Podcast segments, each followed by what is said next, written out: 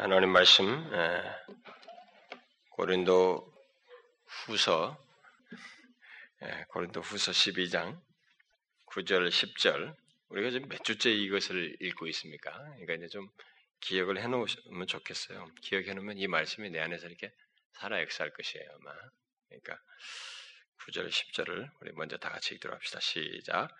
내게 이르시기를 내 은혜가 내게 족하도다. 이는 내 능력이 약한 데서 온전하의 짐이라 하신지라. 이러므로 도리어 크게 기뻐함으로 나의 여러 약한 것들에 대하여 자랑하리니 이는 그리스도의 능력으로 내게 머물게 하려 함이라.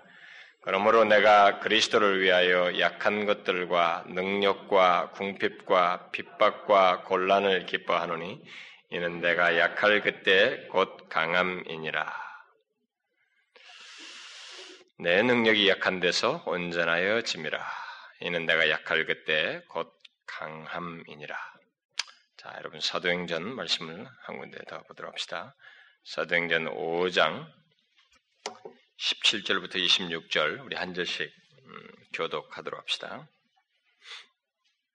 17절부터 26절 대제사장과 그와 함께 있는 사람 즉 사두개인의 당파가 다 마음에 시기가 가득하여 일어나서 사도들을 잡아다가 옥에 가두었더니 주의 사자가 밤에 옥문을 열고 끌어내어 가로되 가서 성전에 서서 이 생명의 말씀을 다 백성에게 말하라 하며 저희가 듣고 새벽에 성전에 들어가서 가르치더니 대제사장과 그와 함께 있는 사람들이 와서 공회와 이스라엘 족속의 원로들을 다 모으고 사람을 옥에 보내어 사도들을 잡아오라 하니 관속들이 가서 옥에서 사도들을 보지 못하고 돌아와 말하여 가로되 우리가 보니 옥은 든든하게 잠기고 지킨 사람들이 문에 섰으되 문을 열어 본즉 그 안에는 한 사람도 없더이다 하니 성전 맡은 자와 제사장들이 이 말을 듣고 의혹하여 이 일이 어찌 된가 하더니 사람이 와서 고하되 보소서 옥에 가두었던 사람들이 성전에 서서 백성을 가르치더이다 하니 성전 맡은 자가 관속들과 같이 가서 저희를 잡아왔으나 강제로 못함은 백성들이 돌로 칠까 두려워함이라.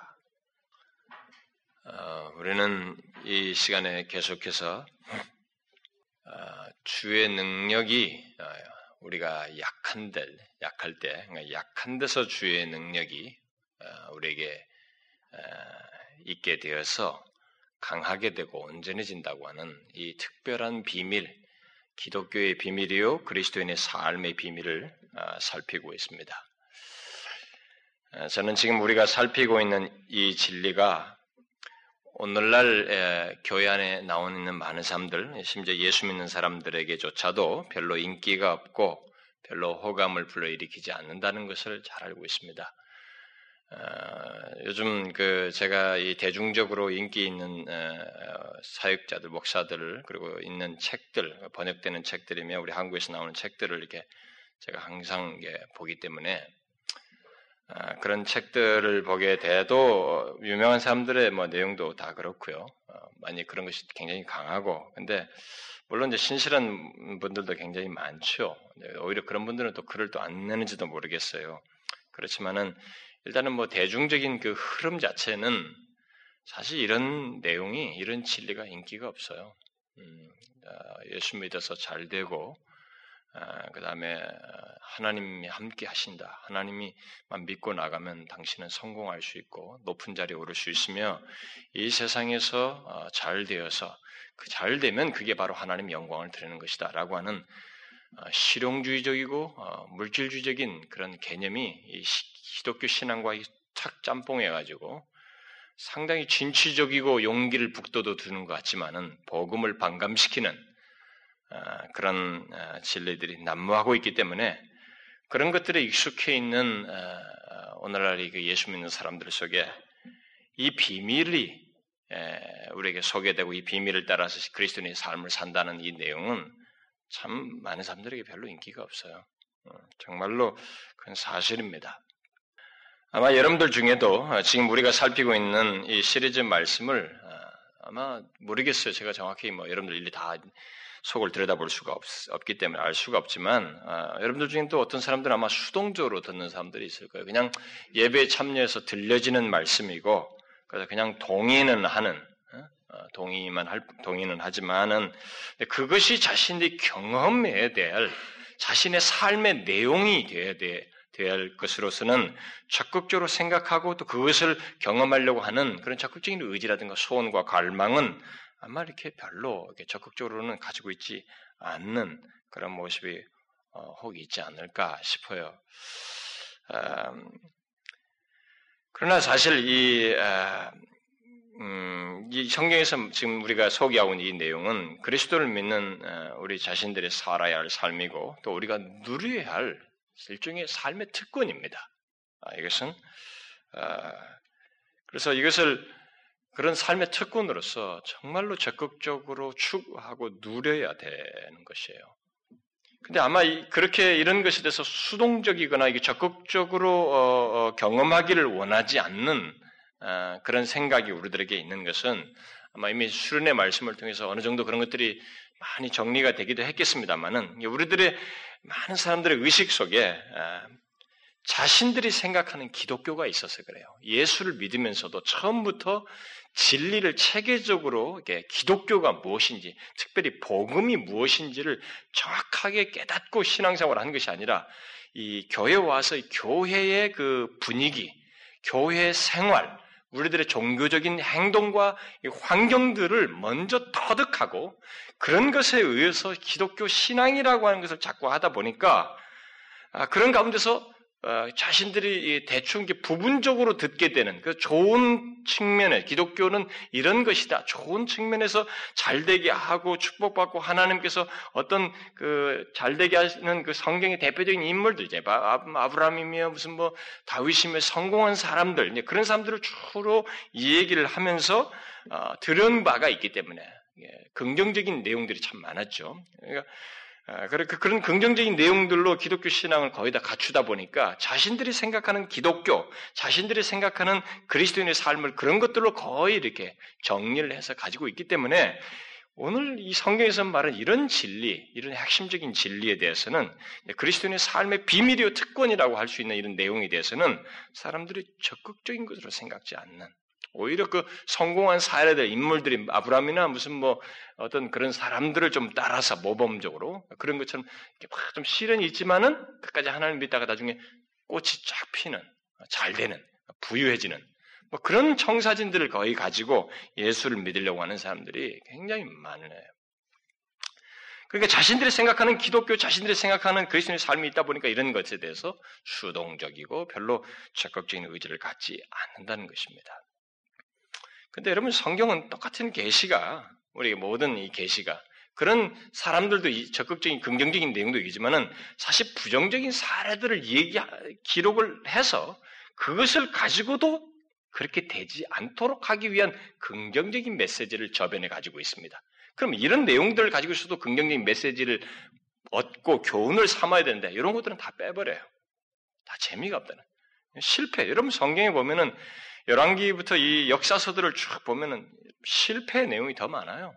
좋은 모범들보다 그 부정적인 사례가 더 많습니다. 근데 부정적인 사례가 그렇게 많은 분량을 다 없애버릴 것이냐?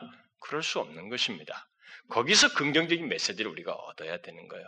근데 그런 얘기는 사람들에게 재미가 없거든요. 그래서 여러분 시중에 나와 있는 책들 한번 보십시오. 다 영웅담이에요, 영웅담. 기독교인의 영웅담입니다. 여러분, 기독교의 영웅담은 오히려 해악스러울 수 있어요. 사람을 높이거든요. 여러분, 아브라함이, 여러분 잘 알다시피 우리가 수련에서 살펴봤다시피 아브라함이나 이런 사람들이 뭐가 영웅이 될 수 있었습니까? 어? 거짓말하고, 우상 숭배하는 토양에서 살아나서, 거짓말하고, 계속 하나님을 못 믿어하고, 약속해도 언약을 보여줬어도 못 믿어하고, 끝까지 키득키득하고 하나님 면전에서. 인간적이에요. 그런데 그런 사람을 수십 년을 거쳐서 그렇게 믿음의 조상으로 만드시는 하나님 때문에 아브라함이 아브라함이 된 것이고 목동이 그 다윗이라는 그 위대한 인물로 믿음의 사람이 된 것이 하나님이지. 그래서 성경에 나와 있는 이 탁월한 사람들은 그들의 스토리가 아니에요. 하나님의 스토리입니다. 하나님의 스토리예요. 그래서 어떤 사람이 그러잖아요. 교회에서 이런 하나님의 백성들, 이 교회 역사이며 성경의 역사, 그리고 한 하나님의 백성들의 삶 속에 있는 히스토리는 히스 스토리다. 히스는 누구냐? 그의 바로 하나님의 스토리다. 그 말이 맞습니다, 사실. 역사는 사실상 하나님의 스토리예요. 하나님의 역사입니다. 그러니까 모든 얘기를 할 때 그건 하나님을 봐야 되는 것이지, 그것이 개인들의 영담만 보고 막 그런 식으로 그런 것으로 사람들을 해서 다 자기들이 생각하는 기독교, 자기들이 생각하는 그리스도인의 삶을 그런 청사진 하나 두고 막 그쪽으로 쫓아가는 그런 식의 신앙생활로서 우리가 가면 안 되는 것입니다. 사실 성경에서 우리에게 말해주는 이 비밀, 오늘 우리가 지금 살피고 있는 이 비밀을 우리는 반드시 경험해야 돼요. 이것은 우리가 정말로 비밀이에요. 그리스도인만 누릴 수 있는 삶의 비밀입니다. 자신들이 생각하는 기독교와 그리스도인의 삶은 하나님의 계시에 의해서 이렇게 껍질이 벗겨져야 돼요. 어, 정확하게 벗겨져야 됩니다. 우리들이 예수를 믿고 그리스도인을 사는 것은 우리가 생각해서 만들어낼 수 있는 것이 아닙니다.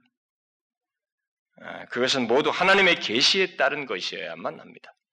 그러니까 여러분과 제가 뭐 어떤 그리스도인을 사는 삶이라도 그것은 하나님의 계시의 조명을 받아서 그 계시에 따른 것이어야지 우리끼리 만들어낸 하늘 영광교회 공동체가 만들어낸 어떤 것, 어? 자기가 여기서 어려서부터 부모 밑에서 신앙생활 하면서 그냥 터득한 어떤 분위기, 몸의 배인, 그런 것이어서는 안 되는 것입니다. 우리 그리스도인의 삶에 대한 하나님의 계시는 근데 분명하거든요. 그리스도인의 삶은 주의 능력으로 사는 삶이라는 거죠. 네가 예수를 믿기 전에는 네 자신의 네 자신을 신뢰하고 네 자신의 능력을 발휘해서 성공하려고 하는 그것이었지만 일단 그리스도인이 되고 나서는 이제 너의 삶은 주님의 능력으로 사는 삶이다라는 것이 성경의 계시예요. 우리가 지금 살피고 있는 계시이고 그리고 그런 삶은 그리스도를 위하여 약함으로써 경험되는 것이다. 그러니까 주님의 능력을 경험하는 삶인데 그런 삶은 그리스도를 위하여 약할 때에 경험된다. 라고 하는 이 비밀을 성경이 계시하고 있어서 우리는 바로 그런 계시에 따른 삶을 살아야 된다는 것입니다. 내가 생각하는 기독교 그리스도의 삶을 사는 것이 아니라는 것이에요. 따라서 그리스도를 믿는 자는 모두 이 삶에 우리가 지금 살피고 있는 이런 계시된 이런 삶의 비밀을 경험하고 살아야 됩니다. 이건 경험해야 돼요, 우리가요. 이런 삶을 싫어하거나 이런 삶을 별로 달가워하지 않고 수동적으로 반응하는 것은 계시 없는 별도의 삶을 살고자 하는 것입니다. 그래서 저는 여러분들이 적극적으로 하나님께서 계시해 주신 이 그리스도인의 삶의 비밀, 지금 우리가 살피고 있는 이 그리스도인의 삶의 비밀을 더 반복적으로 알고 되새기고 그래서 매 주간 아, 똑같은 것이라고 생각하지 말고 한 주간 동안 나는 그런 삶을 살고 있는지 확인하면서 계속적으로 그런 삶을 살고 그 특권을 누리기를 바래요.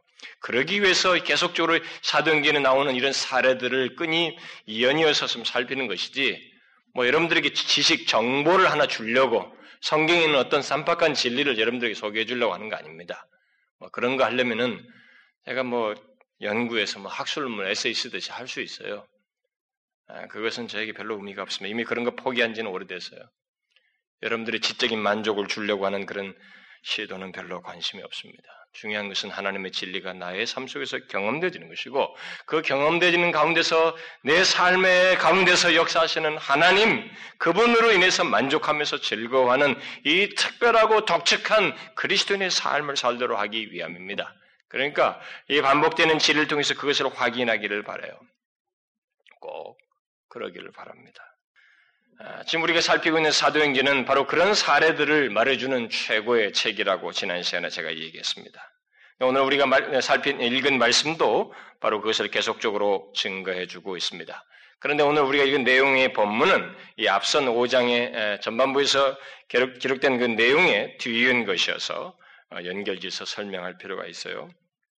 그러니까 먼저 우리가 5장 1절 이하에서부터 아나니와 삽비라 부부가 하나님의 심판으로 인해서 3시간 간격으로 죽게 된 사실이 있었죠. 어, 성령을 속이고 어, 땅을 팔아서 어, 일부를 숨기고 이게 전부라고 거짓말을 해서 성령을 속임으로 인해서 죽게 되는 3시간 간격으로 부부가 각각 죽게 된 사건이 있었죠. 그 사건과 함께 사도들이 행한 표적과 기사로 백성들이 사도들을 칭송하고 그래서 그, 그들의 마음이 열리고 또 어, 그리스도를 알고자 하고 그들이 증가하는 예수를 듣고 그렇게 해서 죽게 나오는 자가 많아짐으로써 예루살렘이 술렁거리게 되는 그런 상황이 배경적으로 있습니다.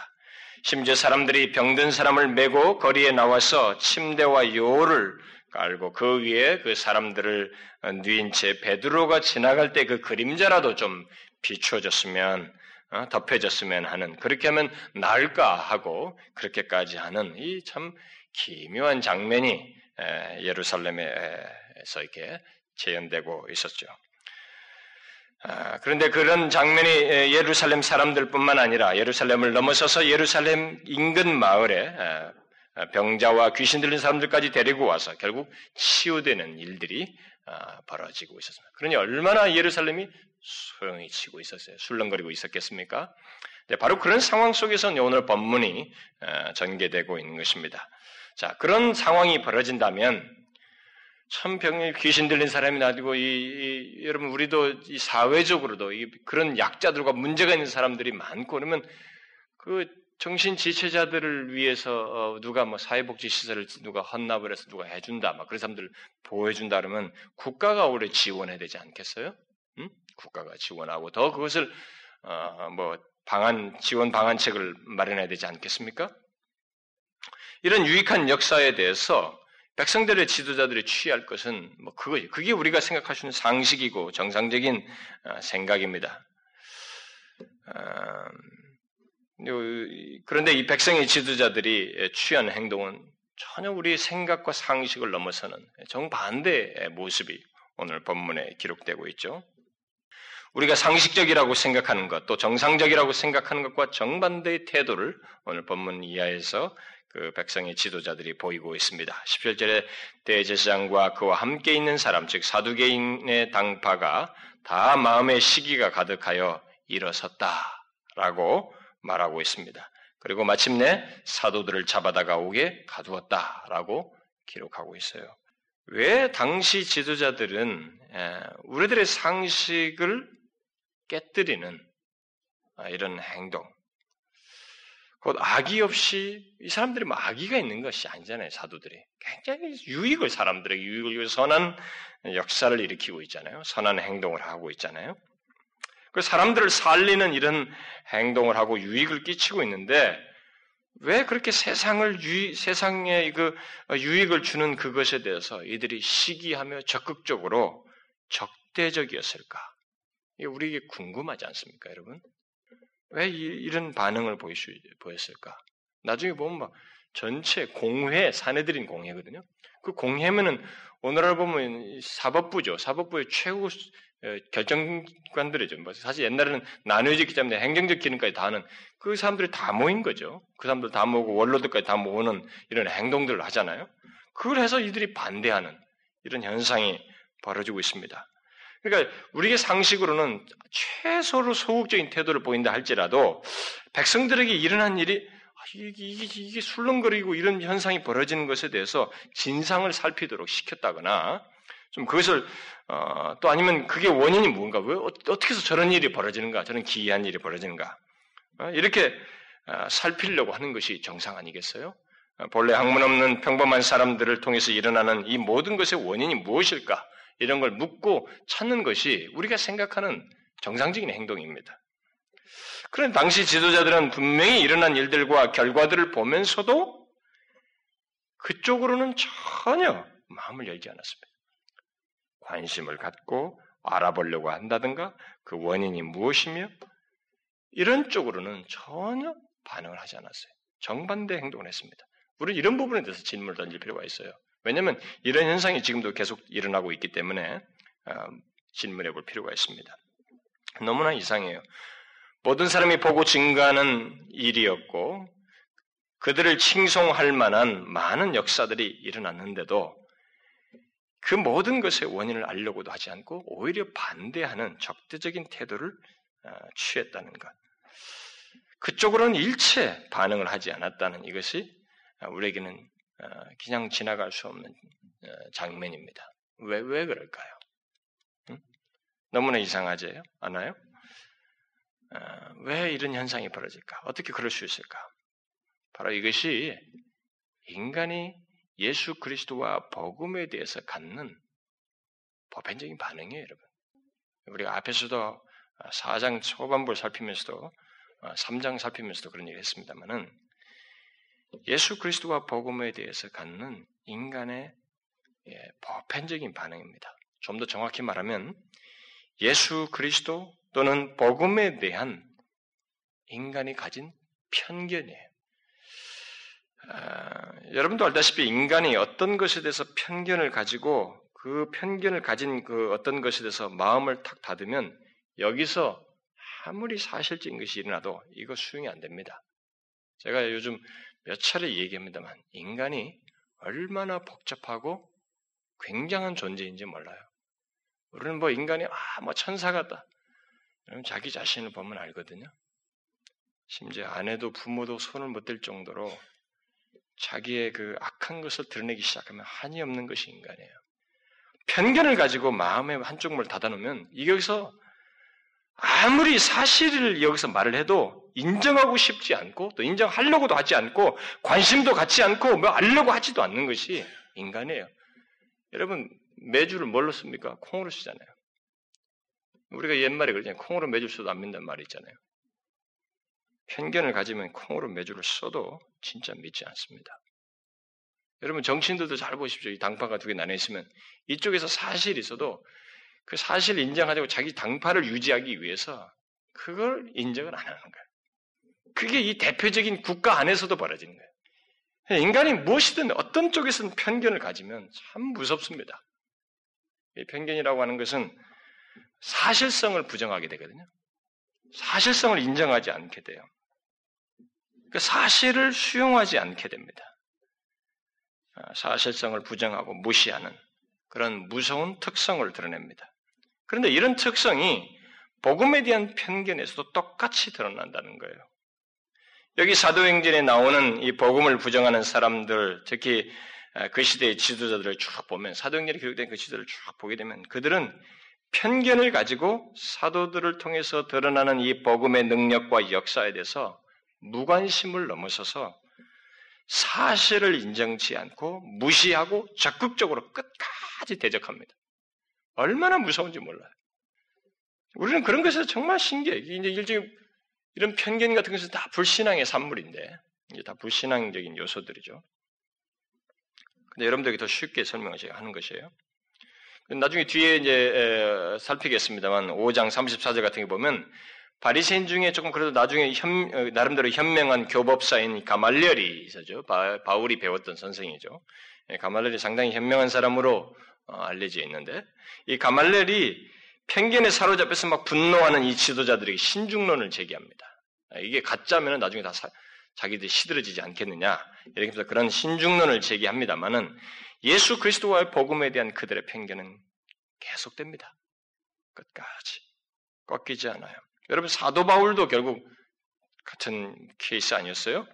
예수를 믿기 이전에 사도 바울도 똑같은 모습이었습니다. 예수 그리스도 복음 그것이 아무리 많은 사람들을 살리고 크게 영향력을 끼쳐도 심지어 놀랍고 기이한 역사를 수반하여도 예수 그리스도에 대한 편견을 가지고 그가 끝까지 그걸 인정하지 않고 또 알고 싶어 하지도 않고 오히려 관련된 모든 것을 짓밟아 없애버리기 위해서 열심을 내어서 예수 믿는 사람들 죽이러 달려가잖아요. 다마스커스로.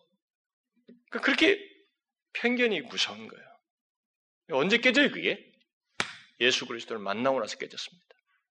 그러니까 예수 그리스도를 진실로 만나기 전에는 그분을 인격적으로 만나기 전까지는 예수 그리스도에 대한 기독교에 대한 편견은 깨지지 않아요.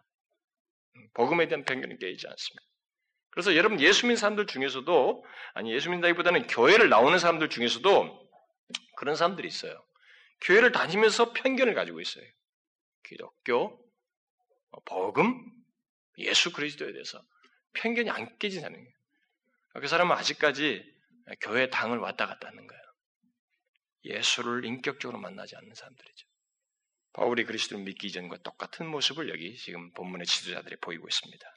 그들은 편견을 넘어서서 마음의 시기가 가득하여서 일어나서 사도들을 잡아 옥에 가두는 행동에까지 어, 발전시키고 있어요. 그런데 이것은 예수를 믿지 않고 복음을 거절하는 사람들에게서도 보는 공통점이에요. 사실은 그 얘기를 좀 하려는 것입니다. 복음을 거절하는 사람들, 예수 그리스도에 대해서 거부 반응을 적극적으로 드러내는 사람들을 보면 대부분이 편견 속에서 자기 보호와 자존심을 지키려는 마음을 갖고 있는 것을 보게 돼요. 잘 보시면 그러니까 다시 말하면 자기를 지키려는 마음과 자기의 유익을 위한 태도 속에서 자기 자기의 유익을 어, 계속 지키기 위해서 예수 그리스도 또는 복음에 대한 편견을 끝까지 고집해요. 그래서 여러분 이 편견도 결국 자기를 보호하려는 것이거든요. 자기의 것을 지키려고 하는 거예요. 그래서 나중에 이 사람들이 자기들이 입지가 곤란해지니까 이 편견을 절대 이쪽으로 문을 안 여는 거예요. 예수에 대해서 알고 싶어 하지 않는 거예요. 그래서 여러분 참 무서워요. 근데 이 세상에서 가지고 있는 다른 편견들은 뭐 그럴 다 칠 수 있어요. 근데 이 복음에 대한 편견은 어느 정도 무서우냐면 자신의 영혼을 영혼이 망가뜨릴 수도 있어요. 영혼이. 그래서 여러분들 주변에도 이 복음에 대한 그 복음을 거부하는 사람들을 자세히 한번 좀 볼 필요가 있어요. 보시면 그들이 예수님에 대한 편견을 가지고 있다는 사실을 일차적으로 발견하게 될 것입니다. 그리고 지독스럽게 자기를 지키려는 마음, 특별히 자존심을 지키려고 애쓰고 있는 것을 보게 될 거예요. 또 지금 자신이 누리고 있는 재미와 유익, 또 계속 얻고 싶어 하는 어떤 유익을 위해서 그 편견을 고집하고 있는 것을 발견하게 될 것입니다. 그뿐이 아니죠. 아, 그 사람, 그런 사람 가까이에 있는 예수 믿는 사람들, 아, 예수 믿는 사람이 있는데, 그 예수 믿는 사람이 아, 예수를 믿고 나서 조금 어떻게 뭔가 사람이 달라지고 변화되어지고 또 참 뭔가 저 사람이 이전에는 자꾸 자기를 의존한다거나 좀 어떤 약한 모습을 드리는데 상당히 그 사람이 자립 독립적이고 어, 자기를 이렇게 강하게 뭔가 강하다고 하는 거죠. 어, 볼 수 없는 자기가 이 세상에서 쉽게 볼 수 없는 강함을 보게 될 때 복음에 대한 편견을 가지고 있는 사람들이 그 가까이 있는 그리스도인을 시기해요. 또 적대합니다. 물론 편견을 가지고 있다가 음, 사도행전 4장 후반부에 나오는 사람들처럼 그 더 긍정적인 영향을 받는 사람도 있어요. 어, 예수 그런 예수 그리스도를 알고 싶어해서 긍정적으로 받는 사람도 있지만 그러나 복음을 수용하지 않는 사람들, 계속 복음에 대한 편견을 고집하는 사람들은 이 본문의 지도자들처럼 편견을 넘어서서 시기와 적극적인 적대감을 드러냅니다. 근데 우리가 사실 이제 그런 것들을 이런 성경을 통해서 경험적으로도 확인해 봐야 돼. 우리 현실 속에서 그런 일이 똑같이 벌어질 때, 아, 이미 그것이 있을 수밖에 없는 거예요. 그것을 이상스럽게 생각할 필요가 없습니다. 왜냐하면 그것이 복음에 대한 사람들의 일반적인 반응이기 때문에 그래요. 목수의 아들이 권세 있게 말을 하는 것을 그 당시 지도자들이 못 견뎠습니다. 아니 나사렛에서 나오는 이왜 이 목수의 아들이 무학자 아닌가? 어? 학문이 이 경력이 없는데 그가 나와서 사람들을 고치고 죽은 자들을 살릴 때 당시 사람들은 이 지도자들은 그가 듣, 이 사람들이 이 세상에서 듣지 못하는 어떤 생명의 길, 또 복음을 전하는 이런 것에 대해서 알고 싶어 하지 않았습니다. 딱 편견을 가지고 무시했어요. 시기해서 죽이고 싶어 했습니다. 끝까지 죽이잖아요. 틈만 나면 죽이려고 하다가 마침내 십자가에 못 박잖아요. 복음에 대한 편견이 이렇게 무서워요. 믿기지 않지만 복음에 대한 이 세상의 반응, 또 약한 데서 주의 능력으로 강하게 되는 것을 이 세상 사람들이 보게 되죠. 사람들은 그것을 시기합니다. 시기하고 적대해요. 참 이런 얘기는 예, 당사자들이 들을 때는 기분 나쁘겠지만 사실 현상이기 때문에 솔직하게 얘기할 필요가 있을 것 같아요. 아, 보통 가족들 중에서 또 특별히 그 부부 사이에서 한 사람이 신앙을 믿음을 견고히 갖고 영적으로 변하고 그가 이 세상에서 보통 볼 수 없는 그 강한 뭐지 그리스도 안에서 강하게 되는 거 있잖아요. 참 이런 상황에서는 흔들려야 되는데, 불안해야 되는데, 거기서 담대하고 참 주님을 의지하면서 이렇게 나가는 모습이 있잖아요. 그런 것을 보게 되면 그걸 보는 상대가 시기합니다. 음, 참 그거 많아요. 뭐그 보통 그 예수 믿는 그 사람 한 사람 과 부부 사이에서라든가 이런 데서 보통 많이 생겨요. 근데 그게 다 뭐예요? 편견과 자기 자존심을 지키는 거예요. 지키기 위해서 그런 식으로 어, 들는 것이고 복음에 대한 반감을 그런 식으로 드리는 것입니다. 사람들이 복음의 능력이 나타나는 것에 대해서 약한 데서 주의 능력으로 강하게 되는 것에 대해서 시기하고 적대적인 그런 이유들은 사실상 자존심 때문이에요. 더 이렇게 좀 더 구체적으로 설명하면 자존심 때문입니다. 자들이 자기들의 자존심이 건드려지는 거거든요. 여러분 예수님 당시도 있잖아요. 목수 출신이 배운 지식이 없는 자들이 종교에 정통하고 율법에 정통한 이 종교 지도자들 앞에서 사람들의 사람들의 마음을 사로잡고 생명의 진리를 전하고 있어요.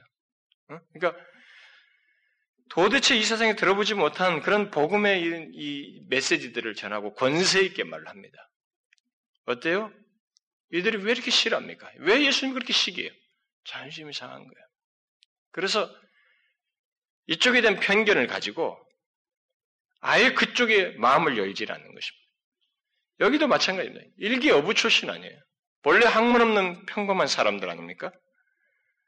아니 그런 그 사람들이 말하는 것에서부터 지금 보니까 전혀 상황이 달라져요. 얼마나 권세 있어요? 담대합니까? 그들에게서 드러나는 권세와 능력, 그야말로 이 세상에서 볼 수 없는 강함을 그들이 갖고 있는 것에 대해서 이 세상 가치관에 의해서 자신이 강하다고 생각하는 사람들, 또 자기만큼은 그 누구도 어떻게 할 수 없다고 생각하는, 그래서 자기를 신뢰하는 그런 사람들에게 있어서는 이런 모습이 자존심을 상하게 하는 거예요. 음, 이들이 못 견디는 겁니다, 이 지도자들이. 이 원래 항분 없는 범인들의 이런 행태, 행동에 대해서. 그것이 사실일지라도 자존심이 상하기 때문에 편견을 가지고 용납을 안 하는 거예요.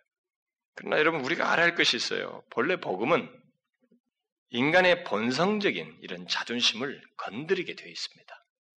복음은 사람의 자존심을 건드리게 되어 있어요. 아니, 상하게 하게 되어 있습니다.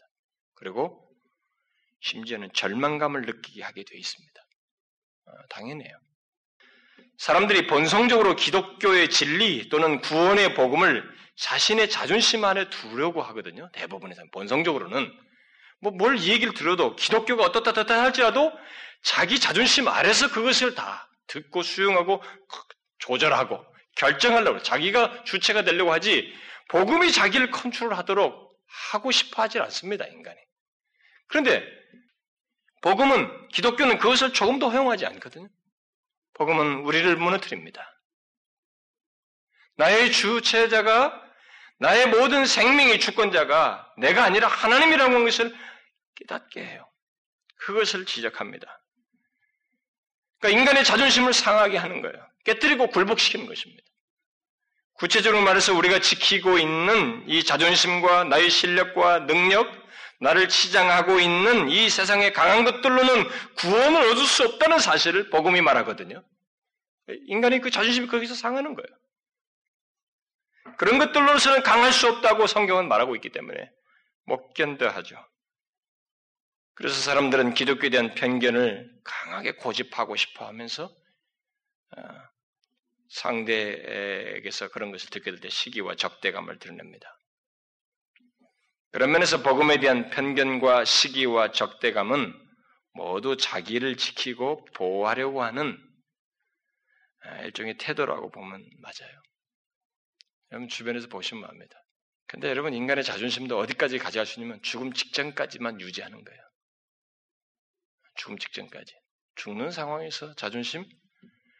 참 지독한 사람들은 끝까지 고집하기도 합디다만은 제가 죽는 사람한테 전도하는데 자존심은 어, 자존심을 막 지키려고 몸부림칩니다만은 그래도 막 대부분이 거기서 자존심 내려놔요.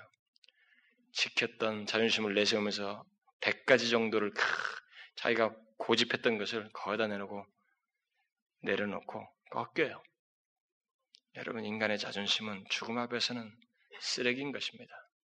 사실 아무것도 아니에요. 그래서 하나님이 키를 딱 쥐고 있는 거예요. 내일의 생명을 쥐고 계신 하나님이 키를 쥐고 있는 거예요.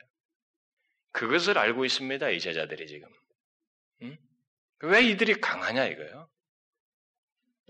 자존심을 지키며 시기심에 의해서 적대적인 행동으로 상대를 제압을 하든 뭐 어떻든 간에 그것은 이 세상 사람들이 그렇게 하는 것이 강하다고 생각할지 모르지만 잘 보시면 오늘 본문을 보면 누가 강한지를 보게 됩니다. 그렇게 해서 사람을 제압하고 사람들 위해 군림하고 사람들 을 옥에 밀어 넣는 이런 행동을 할 수 있는 권세를 발휘하는 것, 그 무엇보다도 자존심을 강하게 드러내면서 자기를 지키는 것이 사람들은 강하다 이것이 그것이 자신을 강하게 하는 것으로 생각하지만 그렇게 하면서 시기하고 물리적인 행동하는 것이 강한 것으로 생각하고 그런 것에 의해서 당하는 그리스도인들은 약한 자처럼 취급하지만 뭐라는 거예요. 오늘 본문을 보면 우리가 이 기록을 잘 보시면 정말로 누가 강하는가죠. 여러분 잘 보세요. 어떤 일이 일어났어요. 이렇게 하는 그들이 자신들의 그런 것을 의지하면서 강한 음, 강하다고 생각하면서 시기하며 이 사람들을 옥에 가두었지만 어떤 일이 일어났습니까? 정말로 그리스도인들이 약했나요? 옥에 갇힌 갇히게 된 사도들이 주의 천사에 의해서 옥에서 나와서 성전에 들어가서 사람들에게 가르치는 일을 계속했습니다. 그리고 그로 인해서 대제상과 그와 함께한 자들이 당황을 하고 그 일로 인해서 사내들인 공예와 이스라엘 족속의 원로들 또한 다 모은 차지에서 결국 똑같은 현상이 벌어지는 일이 결국 있게 됐겠죠. 그들은 당황했습니다. 다 모여서 옥에 가둔 사람을 불러오도록 했는데 옥은 든든히 잠겨 있고 지키는 사람들은 문에 그대로 서 있는데 사람은 없는 당황스러움이에요. 그래서 이 사실을 듣고 의혹하여 이 일이 어찌 될까? 이들은 다 당황하고 놀라워하고 있습니다. 놀람과 당황스러움, 믿겨지지 않는 상황, 인정하고 싶지 않은 그 국면을 이들이 경험하게 됐습니다. 그때 다른 사람이 와서 옥에 가두었던 그 사도들이 성전에 서서 백성을 가르친다 치더라고 전하였습니다. 여러분, 누가 여기서 당황하고 누가 어려워하고 있어요? 세상에 강한 것에 의해서 옥에 갇혔던 사람이에요? 그 권세를 강한 것을 붙들고 그것에 의해서 자신을 유지하려고 했던 대제장과 그와 함께한 사람들입니다. 바로 이 세상에 강한 것들로 강한 수 있다고 생각하는 사람들, 자기의 자존심을 지키며 복음을 무시한 사람들이 더 당황하고 있어요. 사도들을 보십시오. 그들은 시기의 대상이 되어서 옥에 갇히게 되었지만, 곧 예수 그리스도를 위하여 약하였지만, 오히려 주의 능력으로 강하게 된 것을 보게 됩니다. 매이지 않았어요. 자유로움과 담대함을 가지고 그것 때문에 갇혔는데 또다시 예수 그리스도를 증거하고 있습니다. 그리스도를 증거하다 오게 갇힌 경험을 했으니까 오히려 위축돼 마땅하잖아요? 두려워서 다시 그 일을 하지 않으려고 하는 것이 보통이잖아요? 근데 오히려 자신들을 강하게 하시는 주의 능력을 이들은 경험한 사람들이어서 그 주의 능력을 의지하여 기꺼이 다시 성전에 서서 사람들에게 예수 그리스도를 증거했어요. 그들은 진실로 담대했습니다. 그 누구에 의해서도 이 세상의 그 어떤 것에서도 속박당하지 않았어요. 그렇게 그들은 강하였습니다. 그게 바로 그리스도인의 삶이에요. 어떤 표적을 행하느냐 문제가 아니라 하나님과 하나님을 삶 속에서 경험하는 이 문제, 바로 그 문제. 이게 그리스도인의 삶이에요. 우리는 이 세상의 강한 것들에 의해서 제재를 받고 시기와 미움을 받으며 적대적인 대상이 될 수 있습니다. 그리스도인은 그럴 수 있어요. 그러나 우리는 그런 제재와 시기와 대적 속에서도 강할 수 있는 비밀을 소유한 사람들입니다. 다시 말해서 주의 능력으로 그런 상황 속에서도 담대하며 또 자유할 수 있고 기뻐할 수 있는 비밀을 소유한 사람들이라는 것입니다. 예수 믿는 사람들이 이런 비밀을, 이 채권을 알아야 돼요. 이 세상에서 상황은 비슷합니다. 10세 때, 20세 때, 30세 때, 우리가 40세 때 관심과 마음을, 비중을 쏟는 것이 있지만 상황은 다 비슷해요.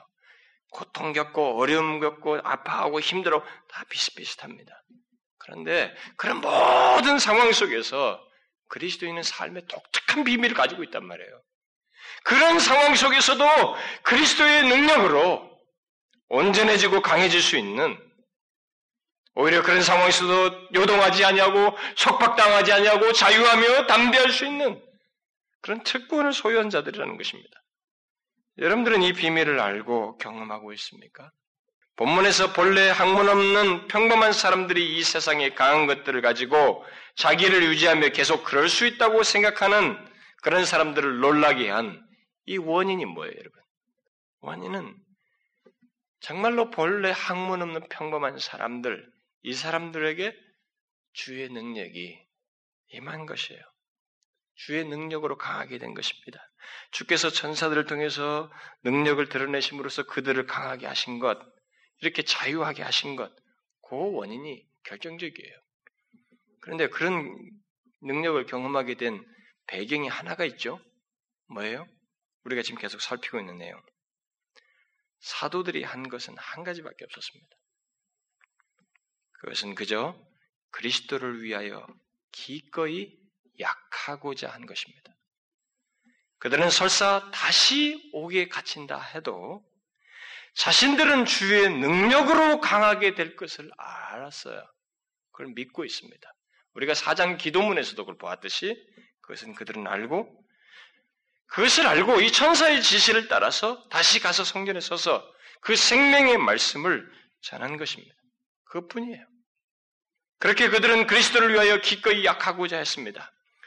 자신들의 강한 것들을 의지하지 않았습니다. 그리스도를 위하여 약할 때에 드러날 주의 능력을 믿고 생명의 말씀을 전한 것 뿐이에요. 그것은 바울이 우리가 읽었던 고린도후서 12장 10절에서 말한 것처럼 그리스도를 위하여 약한 것들과 능력과 궁핍과 핍박과 곤란을 피하지 않고 오히려 기뻐한 것과 같은 것입니다. 왜요? 바로 그렇게 될 때에 곧 자신이 약할 그때에 곧 강하기 때문입니다. 우리는 이 사실을 잊지 말아야 돼요.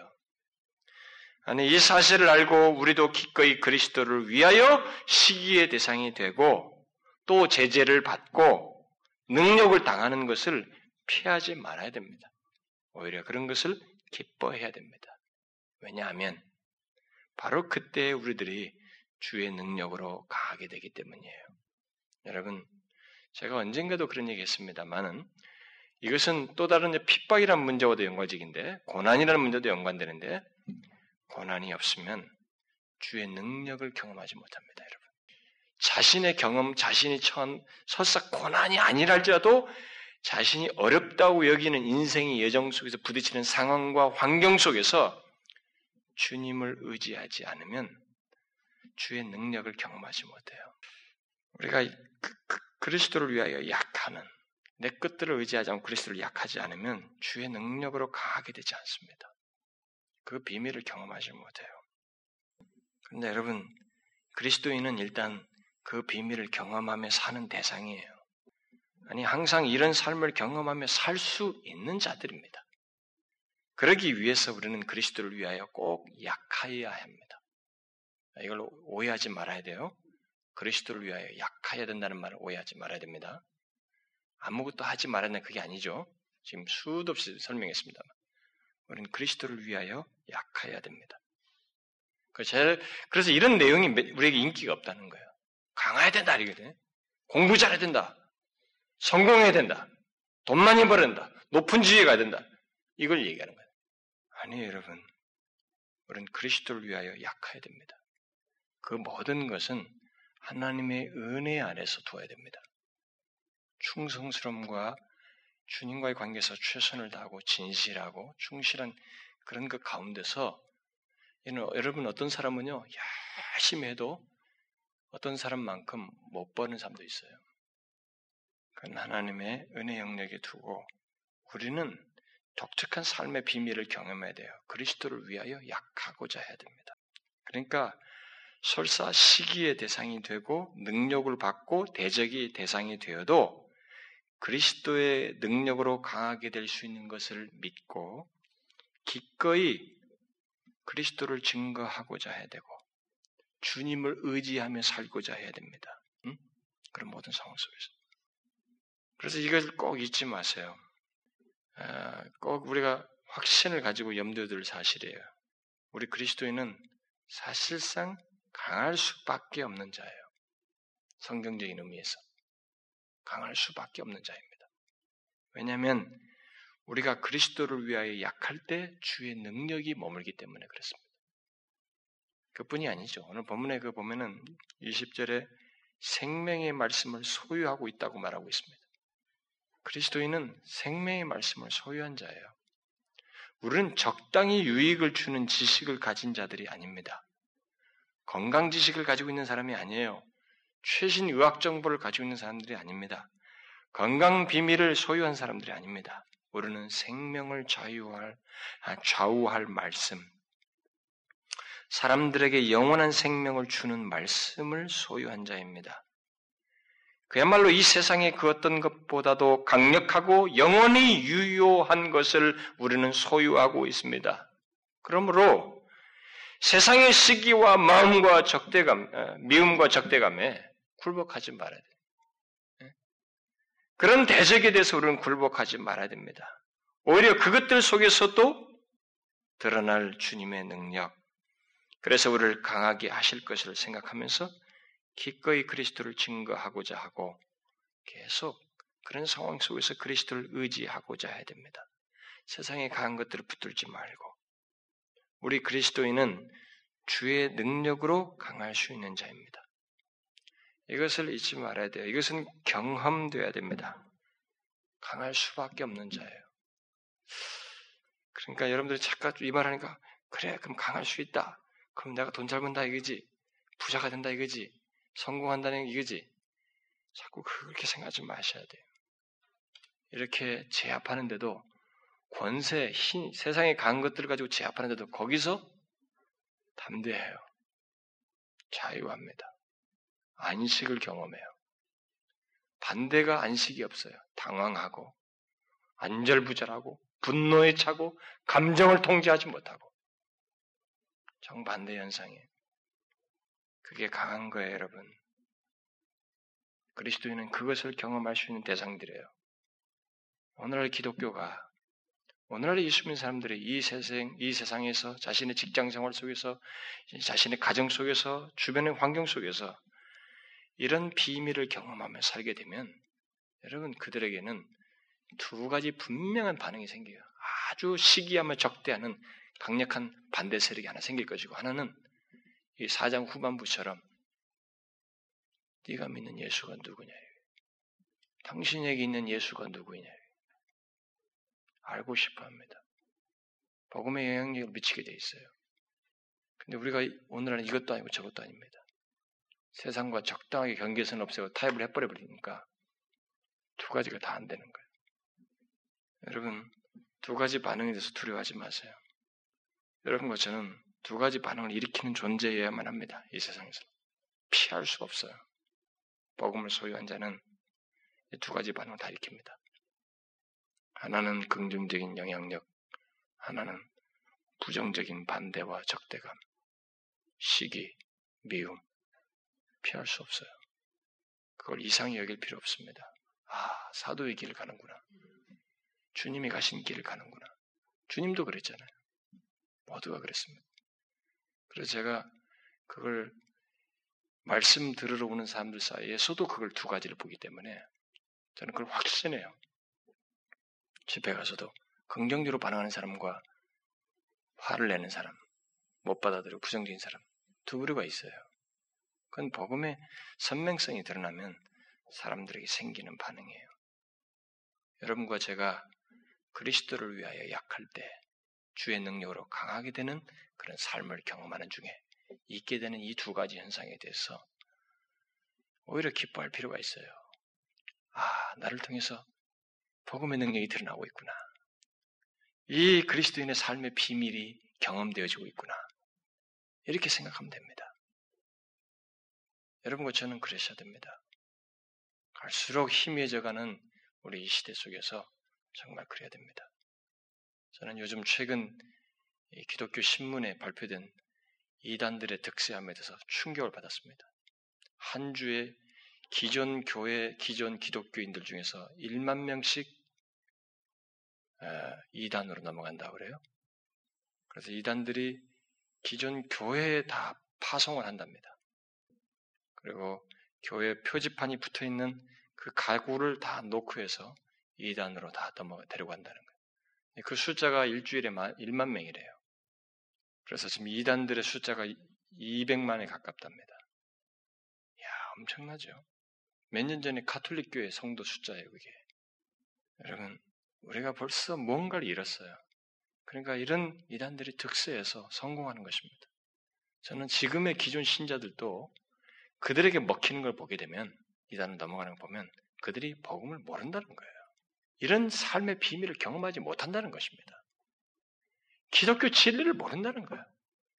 자신이 원해서 기독교를 갖고 축복받으려 갖고 자기가 원하는 것이 충족되지 않으니까 이쪽으로 갈 수 있는 소지를 가지고 있다는 것입니다. 자신을 주도하신 분이 예수 그리스도가 아니기 때문에 그런 현상이 생기고 있어요. 여러분, 우리는 이 시대 속에서 이 삶의 비밀을 경험하며 살는 것을 통해서 두 가지 반응을 야기시켜 버려야 돼요, 사실. 두려워하지 말고. 적대하는 세력, 시기하고 질투하는 세력. 하나는 당신이 믿는 예수 그리스도가 누구인지 알고 싶어 하는 그런 반응을 야기시켜야 됩니다. 그런 복음의 선명성이 결국 입술로뿐만 아니라 삶 속에서도 드러나야 돼요. 증거돼야 되고. 이걸 잊지 마세요. 여러분과 제가 사는 이 세대는 우리가 우리가 맡은 분량들이 있어요. 다음 세대는 다음 세대 태어난 사람들의 할 일이에요. 그런데 이 시대가 무너져가고 있습니다. 기독교가 무기력해져 가고 있어요. 여러분과 제가 이것을 알아야 됩니다. 나 혼자 예수면 잘 되면 전 그렇게 생각하지 말아야 돼요. 나를 이곳에 두셨을 때, 이 시대에 그리스도인을 두었을 때는 나 혼자 구원받는 것만이 아닙니다. 그것이 시작이 되어서 그리스도를 주의 살아계심을 그가 여전히 교회의 머리 되심을 증거하도록 하기 위함입니다. 여러분들의 삶, 존재와 삶 속에서 그것이 드러나면 아, 저 사람은 정말 실력 있다. 똑똑하다. 가진 것이 많다. 어떻다.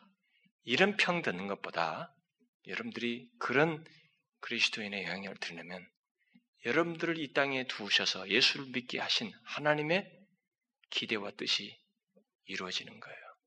그런데 이 세상에 살면서 예수 믿으면서 자랑이라고는 나 똑똑하네, 나 뭐 했네, 과거에 뭐 했고, 나라에서 뭐 했고, 이거나 자랑하고 죽으면 어떻게 되겠어요? 어? 저 사람을 볼 때는 무슨 당에 소속됐고, 뭐 어디에서 일했고, 뭐 이런 것만 자랑감이 되지, 어? 디 경력이라 이 얘기하지. 그 사람에서 예수에 대한 이 욕구는, 의문은 하나도 안 생기고 죽으면 그를 부르신 하나님의 뜻이 하나도 성취되지 않는 거 아니겠어요? 그런 사람이 되지 말아야 돼요. 그건 도토리 키재기예요, 여러분. 하나님 앞에 가면. 하나도 의미가 없어요. 우리를 부르신 목적은 흠없고 거룩한 백성으로서 주의 이름을 드러내기 위함이에요. 이걸 잊지 말아야 됩니다. 기도합시다.